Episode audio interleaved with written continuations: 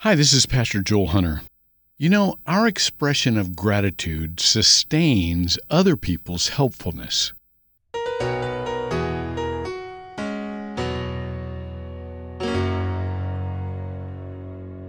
Legendary basketball coach John Wooden created a thank you rule for his players.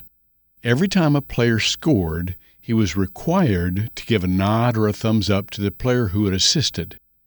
Wooden believed that if you didn't show your appreciation to others, they would start to pull back, both from performing and from cooperating. Two of the most important words we can say or signal are thank you. Gratitude sustains helpfulness. Ephesians 1:16 begins, "I do not cease to give thanks for you." And we can show our appreciation for others who helped us by helping others. Let's go help somebody. Helping somebody is simple. Go to simple.help.